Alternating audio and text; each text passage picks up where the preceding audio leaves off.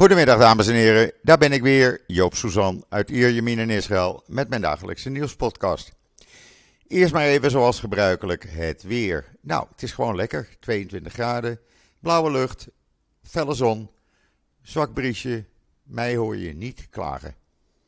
En dan even iets wat mij al een aantal dagen dwars zit en waar ik door Akiva van Koningsveld, die vroeger bij het CIDI werkte, vanmorgen nogmaals op gewezen ben. Want uh, na die aanslag in Tel Aviv afgelopen donderdag vond de website NuNL het nodig om ten eerste niet over terrorist, maar over dader te spreken. Maar wat veel kwalijker was, zij hadden het over de hoofdstad van Israël, Tel Aviv. Nou, iedereen weet dat de hoofdstad van Israël is Jeruzalem. Uh, daarop aangesproken door de vele reacties op Twitter, naar aanleiding van mijn verhaal vrijdag, kwam de hoofdredacteur van uh, uh, NuNL met de uitspraak: ja, wij houden ons aan de Verenigde Naties en die hebben bepaald dat uh, Jeruzalem niet de hoofdstad is, maar Tel Aviv. Nou, Akiva van Koningsveld stuurde mij vanmorgen toevallig dan het overzicht van de Verenigde Naties, waaruit blijkt welke landen welke hoofdstad hebben. En bij Israël staat dat men zich houdt aan de resolutie 181.11 eh, van de Algemene Vergadering van de Verenigde Naties. Maar staat helemaal niet bij dat Jeruzalem geen hoofdstad is. Uh, in het uiterste geval had je nog, hadden ze nog kunnen zeggen dat het om West-Jeruzalem gaat. Maar nee, uh, uh, NuNL, betrouwbaar als ze dus niet blijken te zijn, vond het, vindt het nodig om zijn eigen wetten te maken. En voor NuNL is Tel Aviv de hoofdstad van Israël. Betekent ook hoe betrouwbaar NuNL is. En dan, ja, Pesach komt eraan. En merk je dat dan in Israël? Nou, en hoe? Uh, schoonmaakartikelen zijn niet aan te slepen, want 72% van de Joodse bevolking houdt zich toch in meer of mindere mate aan de Pesachregels. En dat betekent dat het huis schoongemaakt moet worden. Dat er geen broodkruimels, om het zo maar eens even te noemen, of andere ongeoorloofde etenswaren in huis zijn. En uh, ja, daarnaast, de winkels zijn natuurlijk overvol. En het vliegveld, nou in plaats van drie uur van tevoren, moet je op dit moment minimaal vier uur van tevoren er zijn. Want de drukte is enorm. Na twee jaar wil iedereen er even tussenuit. Naar het buitenland, Europa, Azië, uh, Amerika, noem maar op. Men gaat weg. En dat zijn honderdduizenden mensen. Dat zal de komende dagen alleen maar drukker worden.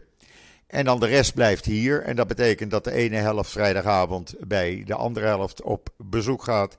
Om daar de Pesach uh, ja, uh, te starten met de zijder die daarbij hoort. Het lezen uit het, of het Pesach-verhaal, de Exodus uit Egypte.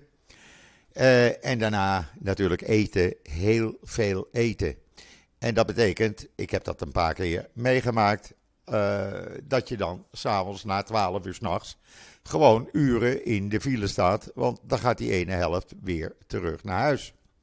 Maar goed, dat is het mooie van Israël. Ook dat hoort bij het leven hier. En dat maakt het uh, wel uh, bijzonder, zeg ik altijd. Want er is geen enkel ander land waar dat gebeurt. En dan COVID. Nou, voor de tweede dag op rij onder de 10%. 9,9% uh, bleek gisteren op maandag of op dinsdag positief. Nee, op maandag, sorry. Ik ben even in de war. Positief getest te zijn. Ruim 58.000 mensen werden getest. 5780 bleken besmet te zijn met COVID-19. Er zijn nog 41.784 actieve patiënten in het land. 256 van hen liggen ernstig ziek in het ziekenhuis. 113 van hen kritiek, waarvan 96 aangesloten aan beademingsapparatuur. Het aantal doden door COVID-19 is met 17 gestegen in de afgelopen dagen naar 10.601. Ja, en ik heb het al een paar keer eerder gezegd. We hebben natuurlijk een, eh, een politiek uh, probleempje hier in Israël.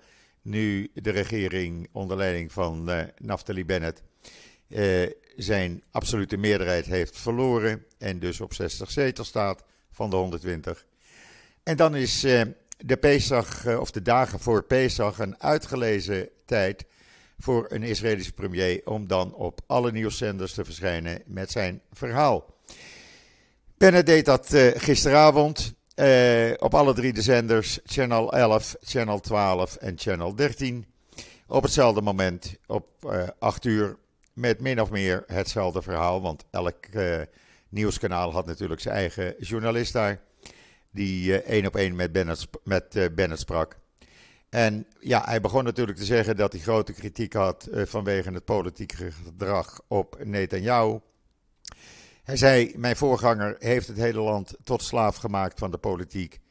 En eh, het enige wat voor Bibi telt is om zijn pleidooi-overeenkomst in zijn rechtszaak eh, te verbeteren. Eh, met andere woorden, te zorgen dat hij niet in de gevangenis terechtkomt. En daar moet alles voor wijken, zei eh, Bennett. Bennett zei ook dat Netanyahu en uh, Bezalel Smotrich, de leider van de religieus Zionistische partij, extreem religieus, of extreem rechts kan je eigenlijk zeggen. Uh, die zaten achter het overlopen van het lid van zijn partij, Edith Silman, verleden week, of overlopen. Zij is uit de coalitie gestapt. Uh, maar we gaan door. Er komen geen verkiezingen. Wij zullen laten zien dat links en rechts, Zionist of geen Zionist, kan samenwerken, zei Bennett. Hij zou wat meer aandacht gaan geven aan de binnenlandse politiek. Erkende niet, zei niet dat die fout was uh, door veel tijd te besteden aan Oekraïne. Maar zegt hij: het is nu uh, tijd om zoveel mogelijk tijd te besteden aan de Israëlische politiek. En te zorgen dat, dat, dat we gewoon door kunnen gaan. Het zal wat moeilijker worden om wetten aan te nemen, maar niks is onmogelijk. Dus geen verkiezingen zei hij duidelijk. En dan over uh, de terreur had hij natuurlijk behoorlijk wat te zeggen. Hij zegt terroristen weten dat ze nergens worden beschermd. En wij hebben de handen van de IDF en alle veiligheidsdiensten niet gebonden. Ze zijn vrij om te doen wat ze willen of moeten doen in Jenin, in Syrië, in Ramallah, in Iran. Het maakt niet uit. Wij moeten altijd in de aanval gaan, sterk zijn en weten dat we zullen winnen. Uh, ja, uh, wat had hij nog meer? Hij had het ook nog over die recente terreuraanslagen, waarbij hij zei: natuurlijk is het moeilijk voor inlichtingendiensten uh, om lone wolf operaties, dus operaties, terroristische aanvallen van eenlingen, om die op tijd te stoppen. Want je weet nooit wat er door het hoofd van zo'n man met een geweer gaat. Maar ook hier zijn we erg druk mee bezig en we zullen zorgen dat er eh, zoveel mogelijk potentiële terroristen worden opgepakt. Het hele interview kunt u lezen in Inter, uh, Israël Nieuws.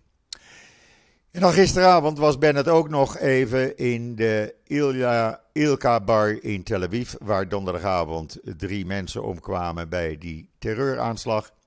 Hij sprak met de eigenaren, hij sprak met bezoekers, uh, hij stak een kaars aan. En deed alles wat hij moest doen om te laten zien dat het leven doorgaat en dat we ons niet door terreur uh, laten afschrikken. We laten ons leven niet stoppen, zei Bennett. Ze kunnen ons niet verslaan. We komen weer tot leven. We komen terug om hier te leven, want dit is ons leven. En tegelijkertijd vechten we op heel veel plaatsen. Hij ging in gesprek gewoon met mensen die daar uh, een borrel kwamen drinken. Uh, gisteravond was die zaak voor het eerst weer open. En honderden mensen namen de moeite om daar naartoe te gaan. Allemaal te zien en te lezen op israelnieuws.nl. En dan voor het eerst in vier jaar is de rente gisteren verhoogd in Israël. Van 0,25% naar 0,35%. Uh, het is uh, niet de laatste, want men verwacht dat tegen het eind van het jaar de rente op 1% of hoger zal staan. Maar de economie gaat goed. De inflatie is laag, veel lager dan in Nederland of andere Europese landen. En anders zou de shekel te sterk worden. En eh, men wil dat vermijden. Al dus de financiële bladen. En dan uh, de Ben Gurion Universiteit van de Negev heeft een nieuw behandelprotocol uh, samengesteld voor vergevorderde hoofd- en nekkanker. Men heeft daar jaren onderzoek aan gedaan. En uh, ja, het is nogal een ernstige ziekte door die tumoren. tumoren. En men heeft nu een oplossing gevonden voor een veel betere behandeling. Ik ga het niet vertellen, want dan gaat u niet meer lezen. Dus lees het op israelnieuws.nl. En dan zondag, afgelopen zondag, heeft de regering goedgekeurd dat voor 360 miljoen shekel, oftewel ruim 102 miljoen euro's, het uh, veiligheidshek tussen de Westbank en uh, Israël over een lengte van 40 kilometer wordt verbeterd. Uh, er komen 9 meter hoge betonblokken. Er komen aanvullende technologische componenten ter bescherming. Wat het is, zeg maar niet, maar ja, dat is allemaal elektronisch natuurlijk. Camera's, et cetera. Om te zorgen dat er zo min mogelijk, of liefst helemaal geen terroristen meer vanuit de Westbank Israël inkomen. En dan de Universiteit van Tel Aviv heeft een uh, nieuw medicijnafgiftesysteem ontwikkeld. Uh, dat zorgt dat de weerstand bij chemotherapie voor kankerbehandelingen, dat die weerstand van de immunotherapie vermindert en zodat de behandelingen beter resultaat opleveren en meer succesvol staan zijn. Ja, ook hier zeg ik weer, het is een heel verhaal, maar u kunt het in duidelijk Nederlands lezen op israelnieuws.nl. En dan heel bijzonder, eh, dankzij Bas Belder, onze vaste columnist, heeft hij een artikel mogen schrijven uh, over Joden doken tijdens de Duitse bezetting alleen onder omdat ze Joods waren. En uh, daar komt andere, onder andere Bart Wallet aan, uh, aan het woord, maar ook David Simon, voorzitter van de stichting Vrienden van Yad Vashem in Nederland. En dat is allemaal naar aanleiding van een symposium wat onlangs geweest is over onderduikgevers en onderduikers en zijn dat helden. Nou weet ik daar toevallig heel veel van af. Uh, Zoals David Simon zei, Nederland had 28.000 uh, Joodse onderduikers. Uh, tussen de 11.000 en 12.000 van hen werden verraden. Uh, maar het andere, het positieve resultaat was dat 16.000 tot 17.000 onderduikers de oorlog hebben overleefd. Waaronder mijn ouders en mijn grootouders en mijn tante en oom. Want uh, mijn ouders en hun wederzijdse ouders, plus de zus van mijn moeder met haar man, eh, zaten 2,5 jaar ondergedoken in Horst de Zwarte Plak in Amerika, met de zee. Eh, bij de familie van uh, Rauwen Herzen, de familie Snellen en Pols. En ze hebben daar onder de kippenren gezeten, 2,5 jaar. Hebben gewerkt in het land als het veilig was. Uh, de verhalen die wij te horen kregen, ook over de pastoor van het gehucht Amerika, die elke keer kwam waarschuwen als er weer een razzia was. Er was een Duitse soldaat die kwam waarschuwen voor razzia's. Ja, er waren goede Duitse soldaten. En er zaten natuurlijk ook tientallen piloten daar ondergedoken. Uh, het is een heel bijzonder uh, artikel geworden wat Bas Belder heeft geschreven. Opperwijn Benjamin Jacobs komt ook nog aan het woord. Ik heb het met heel veel aandacht gelezen vanmorgen en ik ben blij dat u het kunt lezen op israelnieuws.nl.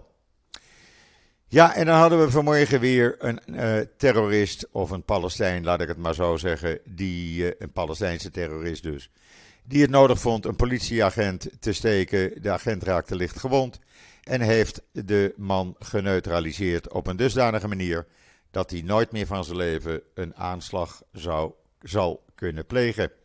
Het deed zich voor op een bouwplaats in Askelon. en gelukkig is de agent licht gewond. Maar toch. En dan, ja, in de Jeruzalem Post een heel verhaal. Stel je voor dat Marie Le Pen de Franse presidentsverkiezingen wint. Wat gaat er dan gebeuren in Frankrijk? Wat gaan de Joden doen? Nou, de verwachting is dat uh, mevrouw Le Pen is voorstander van het beperken van uh, een groot aantal Joodse en moslimrituelen. Wat betekent, zoals besnijdenis bijvoorbeeld, dat Joden hun geloof niet meer kunnen uh, beleven zoals ze zouden willen. Dat betekent dat waarschijnlijk tienduizenden Franse Joden zullen kiezen om het land te verlaten richting Israël. De meeste althans richting Israël. We hebben dat al eerder meegemaakt, een aantal jaar geleden. En er wonen bijvoorbeeld bij mij in de buurt eh, duizenden Fransen. Frans op straat eh, horen spreken is helemaal niets bijzonders. Daar kijkt ook niemand eh, meer van uit, van op. Eh, ja, de kans is dus groot dat veel uh, Franse Joden, mocht Le Pen president worden, richting Israël zullen gaan. En dan iets heel positiefs, want de Universiteit van Haifa heeft een peiling de afgelopen dagen laten verrichten, naar aanleiding van al die aanslagen. En daaruit blijkt dat 21% van, procent van de Arabische Israëli's uitermate voorstander is van uh, samenwerken door de Raam-partij, de Arabische Raampartij, met de huidige coalitie. En 68% overall van de Israëlische Arabieren is daar voorstander van. Dat zijn goede cijfers. En dat betekent alleen maar dat het anders is als dat sommige uh, Arabische partijen, waaronder de Arabische Joint List hier in Israël, doen voorkomen.